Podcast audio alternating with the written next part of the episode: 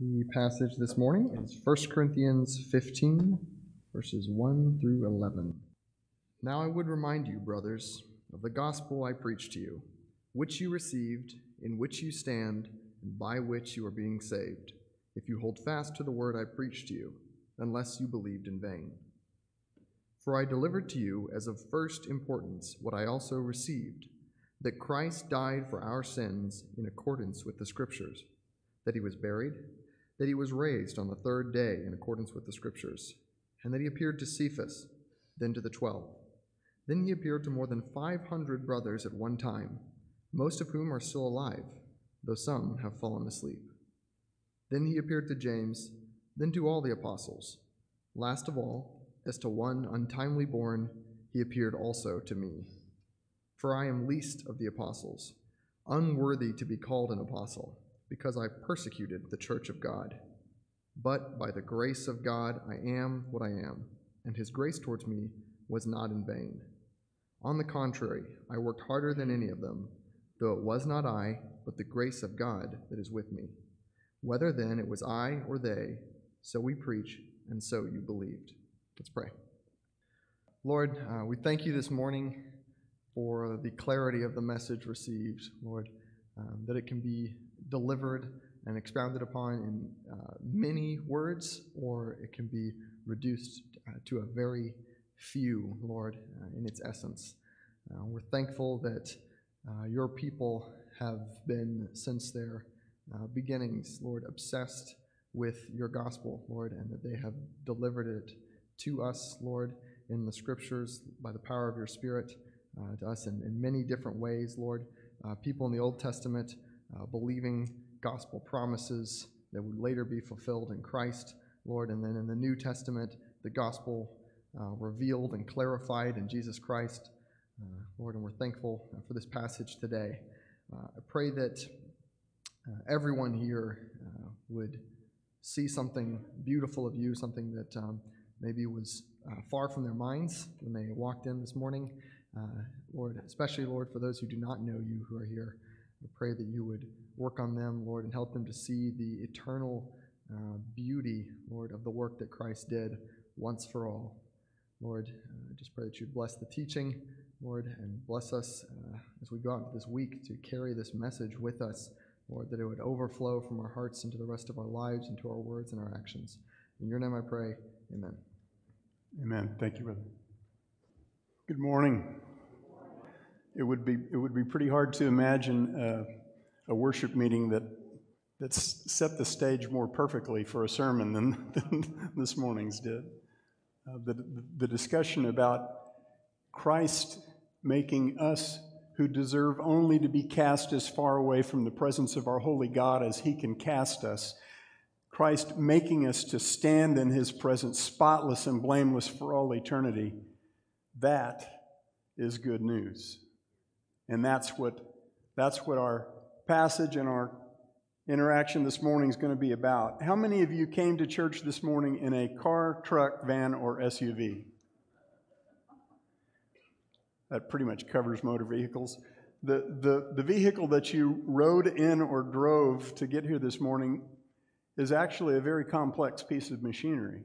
It's the product of more than 100 years of development of automotive technology, of lots of research, of, of knowledge built upon knowledge.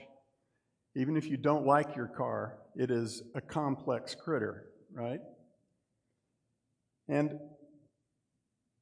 whether you are a good driver or a bad driver, the simple reality is that as complex as that car is, what you need to know about it in order to to make full use of it is actually very simple.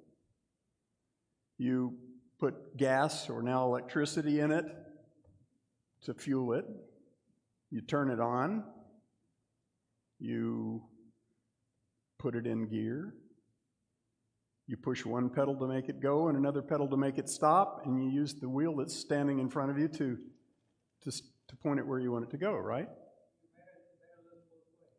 Well, that's true. There are a lot of other. But just to, to get the car to do what it's supposed to do, you know, it's not rocket science, right? Your car is very complex. but receiving the benefit that the car was created to produce is very simple. Well, we're not here to talk about cars, we're here to talk about the gospel of Jesus Christ. And there is a, there is a, a point at which that, that little analogy bears very directly on the gospel.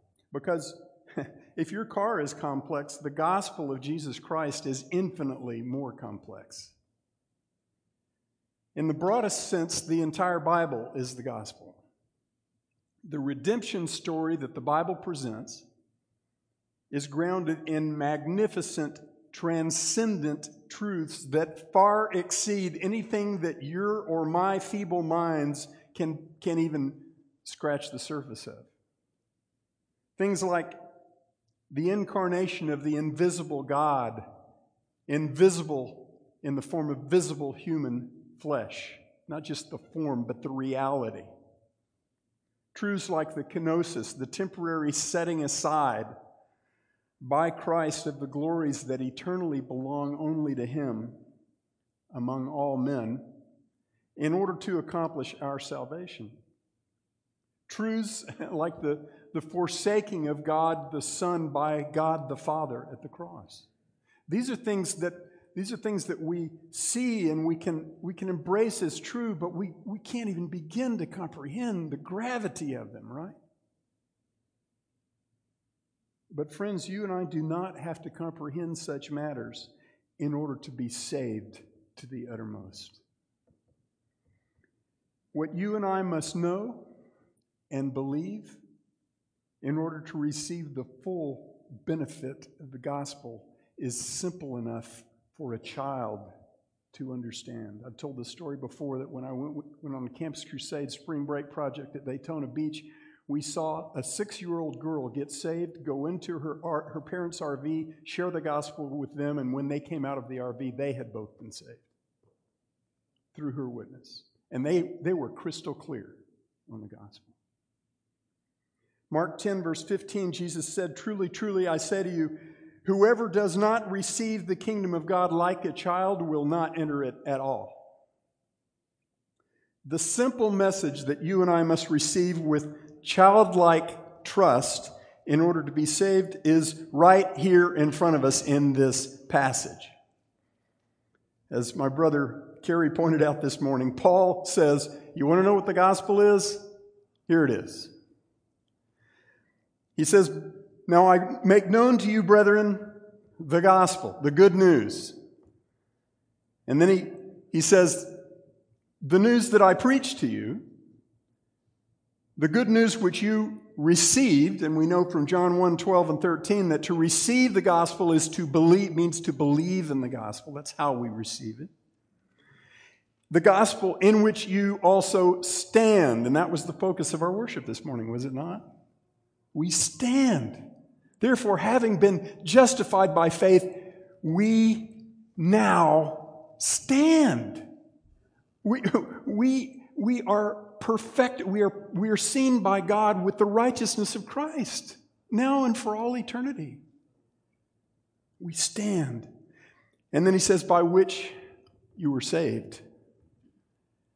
And he's talking there about salvation in the, in the grand, full sense, everything that touches our salvation. The repetition of the plural you there, which you received, in which you stand, by which you were saved, is very significant. This is very personal. Uh, receiving the good news is not a matter of, of believing something that applies to someone else.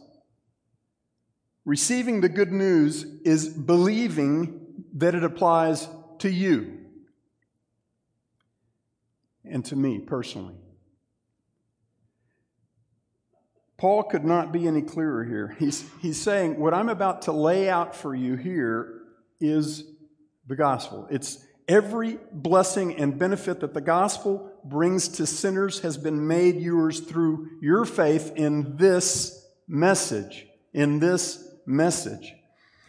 Here in verse 3 of 1 Corinthians 15, Paul explains that this gospel is a message that he received. He didn't come up with it, no other man came up with it. It came to Paul from God, or more precisely, it came to Paul directly from the resurrected Jesus. In Galatians chapter 1 verses 11 and 12, Paul says that very directly. He says, "For I would have you know, brethren, that the gospel which was preached by me is not according to man, for I neither received it from man nor was I taught it, but I received it through a revelation of Jesus Christ." We'll talk about that revelation that Paul received in a little bit. Here in 1 Corinthians 15, Paul proceeds to set forth this gospel in four very straightforward that clauses. First, he says, he says, For I delivered to you as of first importance what I also received, that Christ died for our sins. And then he says, according to the scriptures. And when he says according to the scriptures, he means just like the Old Testament said he would.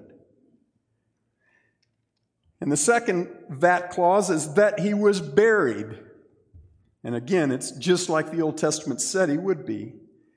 Third, that he was raised on the third day, just as the Old Testament said he would be.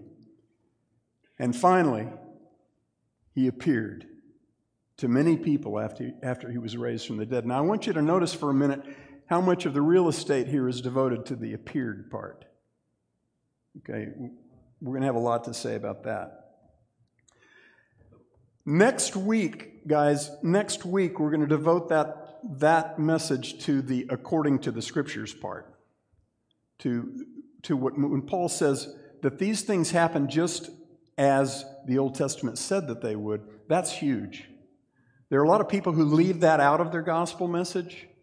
We need to leave it in, eh, especially in this day and age because the greatest apologetic, the greatest proof of the veracity of the Bible is the Bible, guys. It is the, the beautiful, perfect, linear revelation of this person and work of Jesus Christ from the beginning of the Bible, the beginning of the Old Testament, to the end of the New Testament. So we're going to take a, it'll be a sampling, not a comprehensive presentation, but we're going to take a, a look at at that according to the scriptures part next week. So this our title this week is the good news is clear news. Next week, the good news is old news. The first thing that we must not, and by the way, I'd encourage you to bring something to write on next week. You're going to want to know what we talk about. The first thing we must not miss about the good news is that it's news. It's news. The gospel that sinners must believe in order to be saved is a message. It's a set of propositions revealed by God and found in infallible, unadulterated form in only one place the Bible. To believe in Jesus, we must believe that. To believe in, we must believe that the marvelous truths concerning Jesus that the Bible alone reveals are indeed absolutely true. Now, that might strike you as a no brainer, but it's amazing to me how much agonizing there has been over the entire history of the Church of Jesus Christ over the perceived insufficiency of believing propositional truth that the Bible presents about Jesus. We treat believing in Jesus as if it's something far more profound, far more transforming than believing that the good news concerning Jesus is true. But I would challenge you by saying that the Bible does not recognize any such distinction between believing in and believing that. And when we make that distinction, guys, we, we mess with the simplicity of the gospel.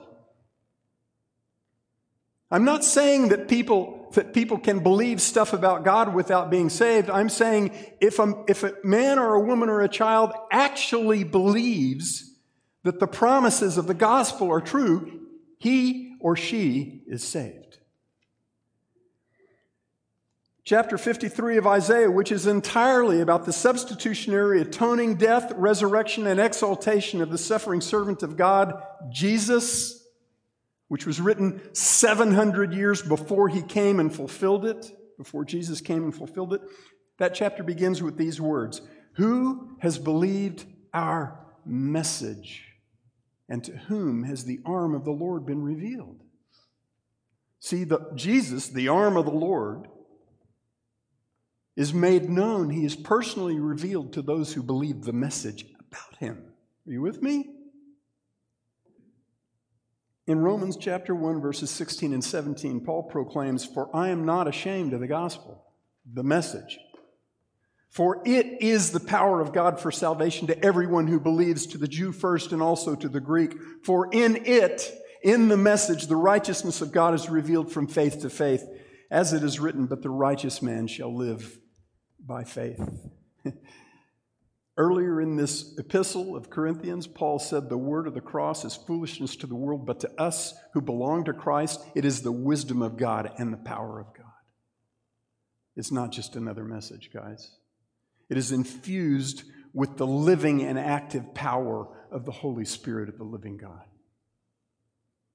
In John 5 24, Jesus said, Truly, truly, I say to you, he who hears my word and believes him who sent me, he who hears my word and believes him who sent me has eternal life and does not come into judgment, but is passed, has crossed over out of death into life. The gospel is good news.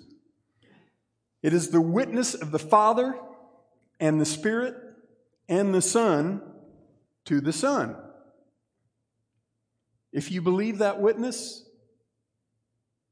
not as it applies to people in general or to someone else, but as it applies to you, then you are trusting in Jesus, the Son of God, as your Savior, and you, sna- you now stand forever righteous in the eyes of God, saved to the uttermost.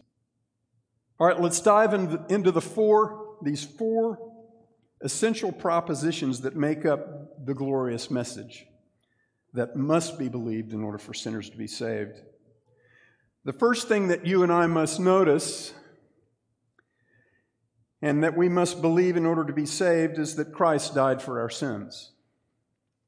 But there's another indispensable element in that statement, and it's in the first word Christ.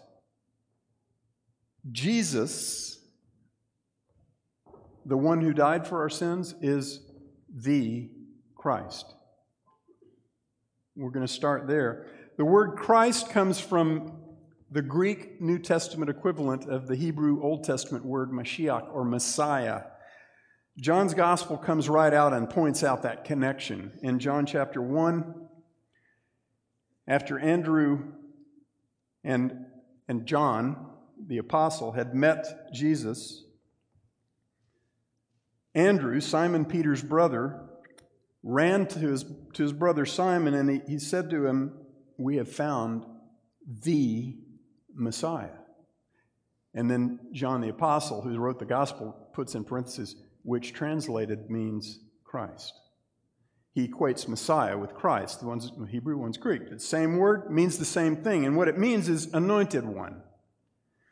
It's applied in the Old Testament to kings and priests who were singled out by God to fulfill those roles of kings and priests.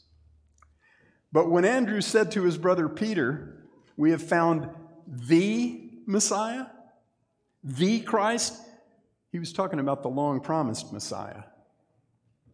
The anointed king of kings in the line of David, whom the prophets over and over declared would come at, at the time appointed by God and would reign over all the nations in perfect justice and righteousness. We find in the Old Testament that before he does that, before he reigns over the whole earth, he has to populate his kingdom with lost sinners, and so he has to come and die. In order to be saved, sinners must hear and believe the witness of God that Jesus is the Christ. In John chapter 20, verses 30 and 31, the Apostle John writes, he says, I could have included a lot of other signs in, in, in my gospel. But he says, These have been written so that you may believe that Jesus is the Christ, the Son of God, and that believing you may have life in his name. In Matthew 16, when Jesus asked Peter, Who do you say that I am? Peter rightly responded, You are the Christ, the Son of the living God. In the first chapter of John's Gospel that I already mentioned, just before Andrew declared of Jesus that he is the Messiah, John the Baptist declared something else about Jesus. He said, Behold, the Lamb of God who takes away the sin of the world. The Messiah, the long promised Messiah, is also the Savior. Jesus, the Lord of glory, came from heaven to earth to die. He came to bear upon himself the debt that sinners like you and me and every other human being who has ever walked this earth except Jesus owe to God. That debt is eternal and it's infinite, it is immeasurable. If you and I have to pay it ourselves, eternity will not be long enough. It's a debt that we can't even begin to pay. When I was a teenager, I happily said the words, Jesus died for my sins, but I didn't have a clue what they meant. There may be some of you here today who have used those words and you don't have a clue what they mean. I pray with all my heart that you won't walk out of here today without understanding that and believing the truth. I saw the death of Jesus as some sort of jump start to my own righteousness. It's like he died so that he could meet me halfway. And I had to fill the gap of, you know, whatever he didn't do for me. And so I worked really hard to cover my part of that proposition. I went to confirmation classes. I got baptized. I became an altar boy. I wore the robes and I lit the candles and I sat beside the pastor every Sunday morning. But in my heart of hearts, I knew that my pretense of righteousness was a pathetic lie. I wasn't even satisfying my standard of righteousness, much less the standard of the perfectly holy God who made me and everything else. But I was not willing to admit it until I heard the rest of the gospel. I, wasn't, I was not ready to admit the bad news until I heard the good news. And I've told you guys before, it was my high school biology, teacher who took me aside and told me the whole story.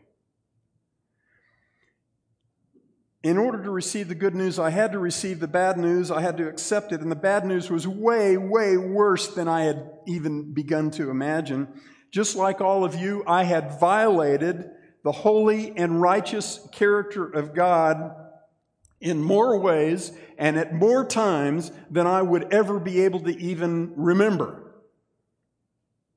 I had been spiritually dead, enslaved to sin from the day that I was born, and just like you, I was utterly powerless to do anything about that problem. I stood before God with nothing to offer except debt. That's the problem with being spiritually dead. The only thing on your resume and the only thing on your balance sheet is your eternal sin debt to God. That's all you've got. That's the bad news, and it's as bad as bad gets because the, the wages of sin is death, eternal separation from the presence and the power of God in everlasting punishment. You don't have to like that. But that's what God says. That's what Jesus said. That's the truth. The bad news is as bad as it bad gets, but the good news is the best news ever. Jesus died for our sins. The, perfect, sinless Son of God bore upon himself all of the guilt and all of the penalty that belonged to us. And everyone who puts their faith in him has that payment applied to their account. His lifeblood poured out for us is the one and only sufficient payment for our sinful rebellion against God. The reason that most human beings, most human beings, and that's what, the way Jesus said it would be, the reason that most people will never believe the gospel is not because it's too complicated to understand. It is because the gospel demands that we agree with God that we deserve only eternal condemnation. It's hard to get people to agree with that. The gospel demands that you and I agree with God that we all started out this earthly existence spiritually dead in Adam, eternally condemned, and absolutely incapable of doing anything to fix that. Beloved, if uh, I should say, friends, if you have not embraced that truth about yourself, you are not saved you still bear your sins upon yourself. If you do not agree with God about what he what Jesus saves sinners from, then you have not been saved. But one of the questions I ask people when I share the gospel all the time is what do you deserve from God? Because if they say, "Oh, not much," or if they say nothing, I say it's way worse than that. The first thing that a sinner must believe in order to be saved is that Jesus, the long promised Christ, died for his sins, and he has to agree with God about his sins. The second thing that a sinner must believe in order to be saved is that Christ was buried, just like the Old Testament said he would be. My brother Paul Johannan pointed out to me earlier this week that there's a critical connection between the first two that clauses and the second two that clauses in this, in this four clause passage. The fact that Jesus was buried and lay in a grave for three days after having his body wrapped in multiple layers of cloth and soaked in nearly a hundred pounds of oil and spices, which is what is exactly what John 19 says. The fact that he was buried in a grave for three days after thus being thus prepared was the final element of proof that he died. Now, there was plenty of proof at the cross that he died, like the spear going through his heart and blood and water flowing out. But that was the final proof. And the fact that the resurrected Jesus appeared, that's the third and fourth of that clauses that we're about to see, was the final compelling proof that he was in fact raised from the dead. Jesus died physically. He was physically buried, he was bodily resurrected from the dead. That third indispensable proposition of the gospel is that he was raised. Jesus was resurrected on the third day, just like the Old Testament said he would be. Paul's going to devote 46 verses of this same chapter, which we'll get to in a couple of weeks, 46 verses to the benefit that we who believe in Jesus receive because he was raised from the dead. He's going to talk about the guarantee that we will be raised because he was raised.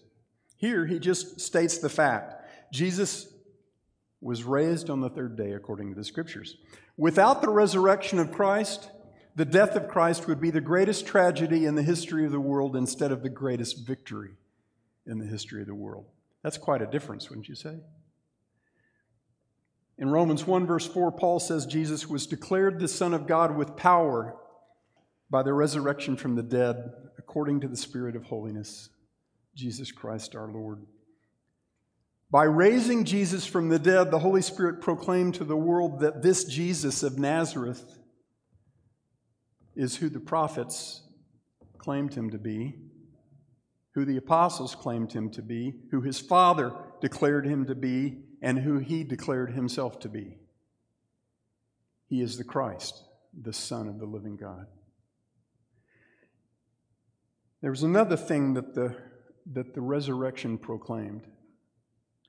In Isaiah 53, verses 10 and 11, again written nearly 700 years before Jesus came and fulfilled it, Isaiah said this about the substitutionary sacrifice, the guilt offering of Jesus Christ.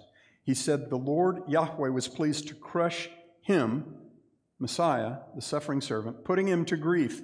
If he would render himself as a guilt offering, he will see his offspring. He, the Father, will prolong his days, and the good pleasure of Yahweh will prosper in his hand.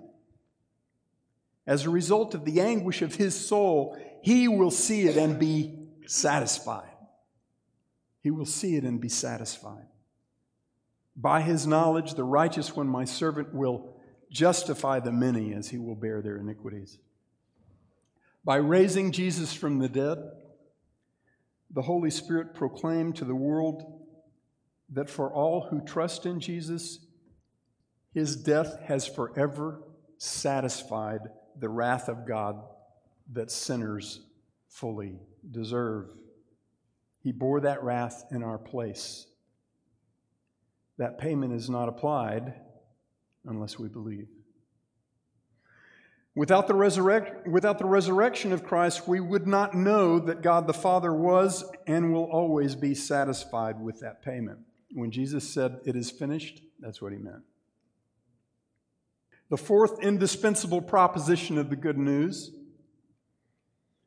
is that Christ appeared. Christ appeared to very many people after he was raised from the dead.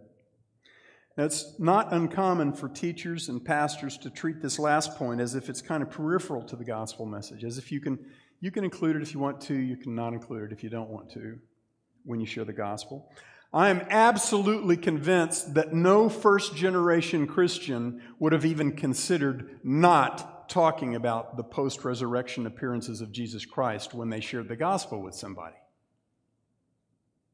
This is the fourth of four parallel that clauses by which Paul sets forth the indispensable essence of the gospel. That which must be believed in order for a sinner to be saved. We must believe that the resurrected Christ showed himself to lots of people. This can't be overstated. Paul devotes four verses to the proclamation that Jesus appeared to many after he was raised from the dead. Do you realize that's the most space devoted in this passage to any of the four essential parts of the gospel? In fact, if you include the verses in which Paul expands on, on his own personal encounter with the resurrected Jesus, it's eight verses, not four.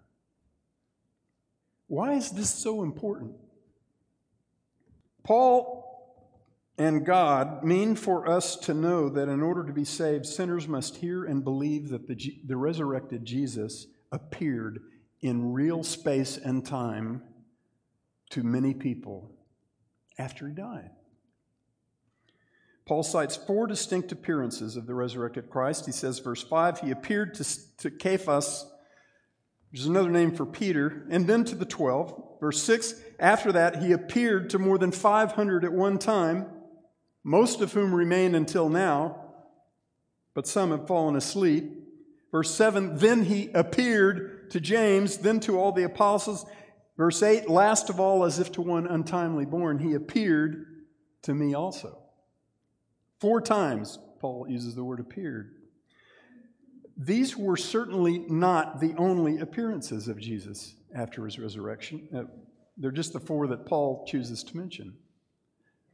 We know, for instance, from Matthew 27 that Jesus appeared also to Mary Magdalene and the other Mary, the mother of James, as or very early that Sunday morning, as those two ladies were running toward Jerusalem to tell the disciples that Jesus' tomb was empty.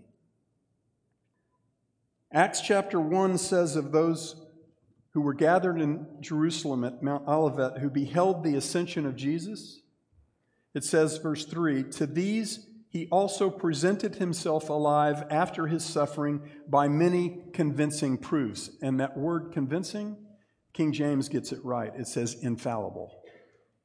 Many irrefutable proofs. Appearing to them over a period of 40 days and speaking of the things concerning the kingdom of God. When Paul says here in 1 Corinthians 15 6 that Jesus appeared to more than 500 brethren at one time, most of whom remain until now, you know what his point is? His point is you can go ask them if you want to. He's saying most of the ones that saw him resurrected are still around. Go ask them. Now, if you think, well, okay, Corinth's a long way from Jerusalem, the Corinthians wouldn't have had any, any actual experience of what happened. Guys, Jesus was crucified and raised from the dead during the week long observance of the Passover and the Feast of Unleavened Bread when Jews from all over the Roman Empire came to Jerusalem for that great festival. And Corinth was one of the hubs, it was one of the metropolitan hubs of the Roman Empire with lots of Jews. There were absolutely people from Corinth who were there in Jerusalem when these things happened. Absolutely. And of course, Paul wasn't merely passing along secondhand information here.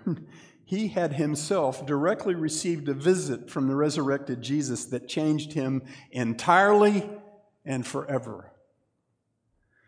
As Paul says here in verse 9, 1 Corinthians 15, at the time that Jesus appeared to him, he, Paul, who was then known as Saul of Tarsus, was a zealous and militant persecutor of the church of Jesus Christ.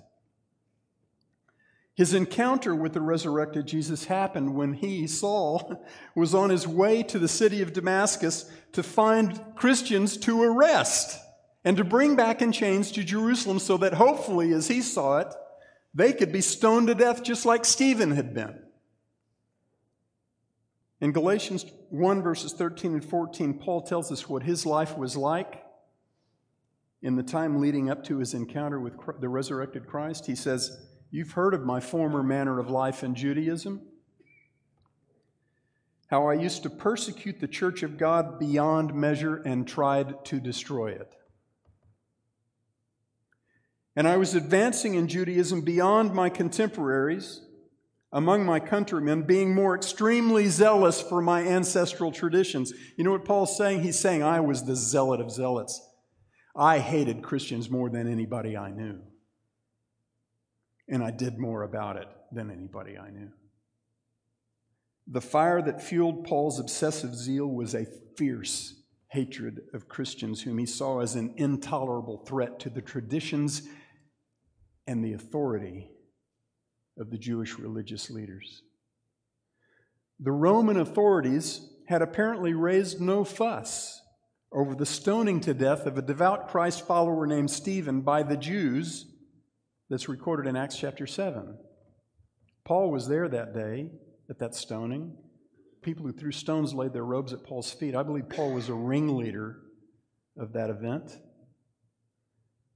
And Saul of Tarsus, as he was called at that point, was the hatchet man for the Sanhedrin, the ruling council of the Jews. He no doubt saw the fact that the Romans had not paid much attention to the stoning of Stephen as a wide open door to go after more Christians, to ratchet up the prosecution and execution of Christ followers. But in a single day, as is typical of the decisive victories of our great God and Savior, God transformed the fiercest enemy of the church of Jesus Christ into the man who was arguably the most influential ambassador for Christ that this world has yet seen. The transformation of Saul of Tarsus from Christ hater to Christ bearer, who gave up his freedom and then eventually his head for his master and savior is all by itself one of the most marvelous and compelling proofs of the resurrection of Jesus. But there were many like him.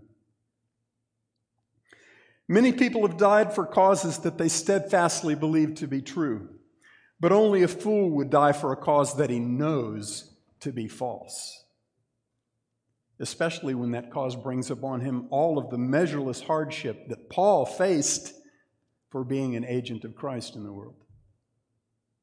Paul was one of many who laid down their freedom and their very lives to proclaim Christ as the crucified and resurrected Son of the living God and Savior of mankind.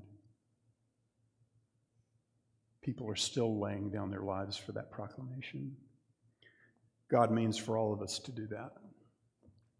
The early chapters of uh, F. F. Bruce's classic book, History of the Early Church, called The Spreading Flame, describes the miraculous prosperity of the gospel of Jesus throughout the Roman Empire, even as Christians were systematically persecuted, prosecuted, and executed for proclaiming the gospel message.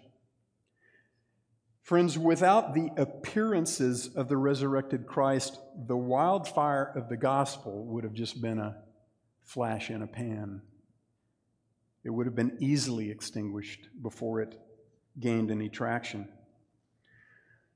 Unlike other ideologies and religions that have become widely accepted among men, the gospel of Jesus Christ does not promise or bring to its proponents the things that drive human causes.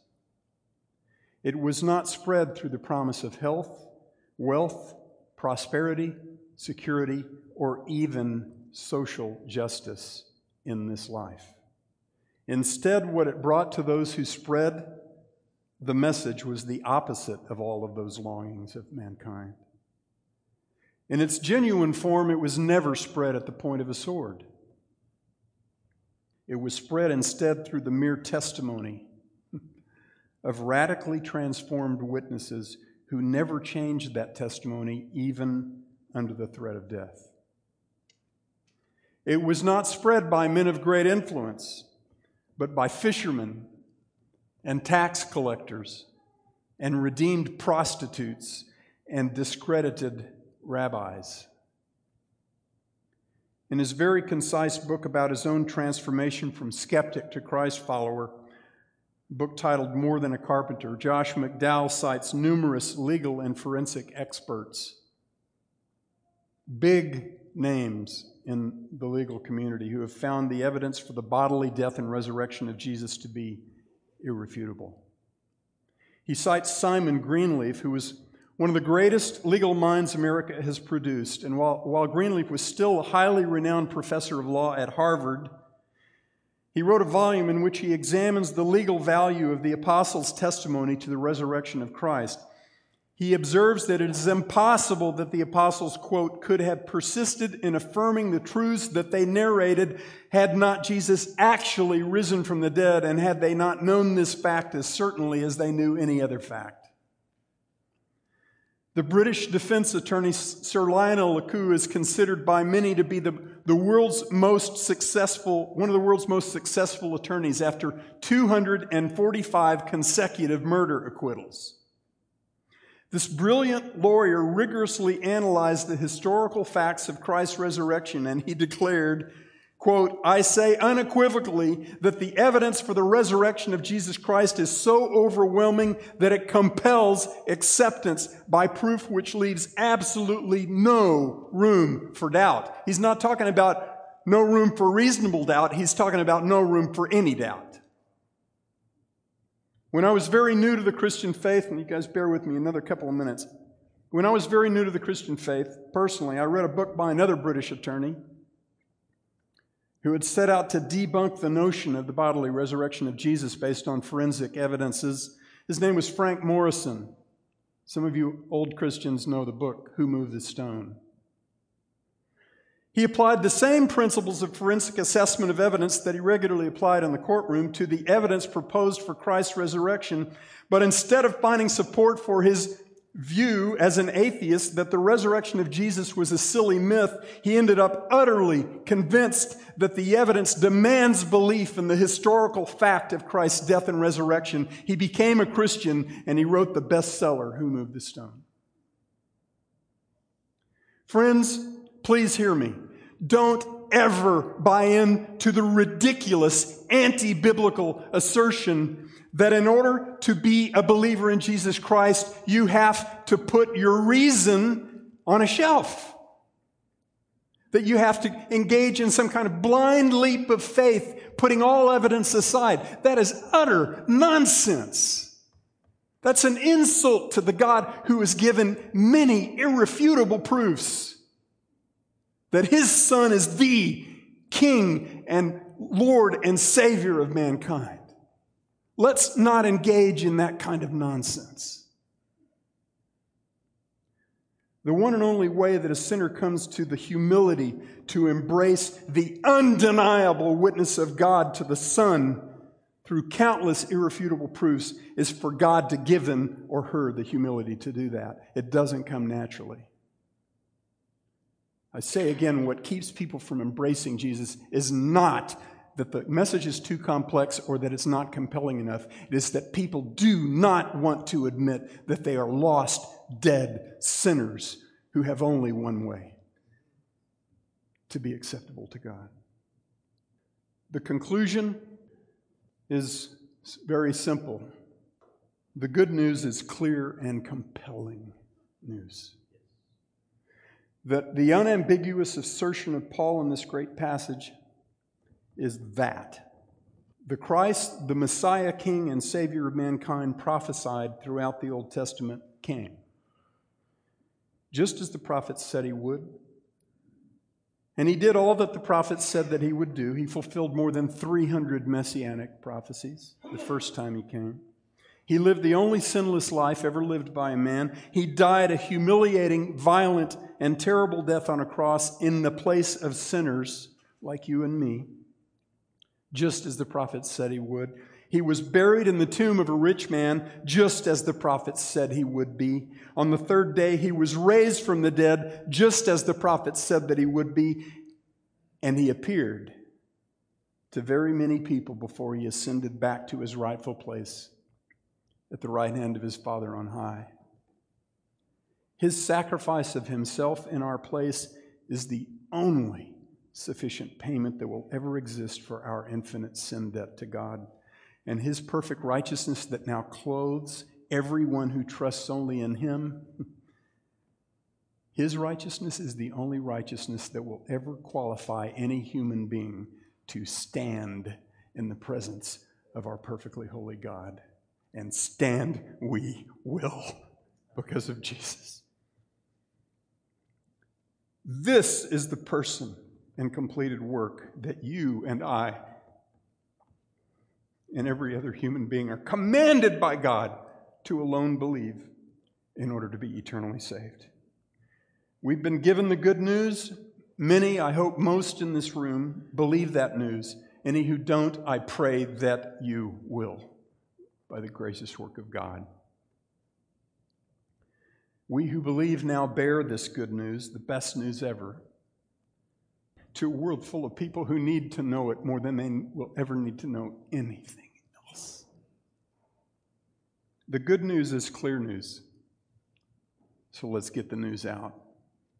Dear Heavenly Father, your gospel is beautiful. Thank you for making the good news of Jesus Christ both clear and undeniable. Grant us a love for the lost and a zeal for the gospel for any who hear this message who have not believed the word of the cross, we ask you, Father, to do your miraculous and transforming work in their hearts, just as you did in Paul's heart, just as you did in my heart, just as you have done in the heart of every child of yours in every generation of your church across this whole earth. You are the Lord of the harvest. Make us good planters and waters and pickers. as we rely on you alone to give the life of Christ to dead sinners like we once were, as we simply proclaim the good news of Jesus Christ to this world. And it's in his name that we pray. Amen.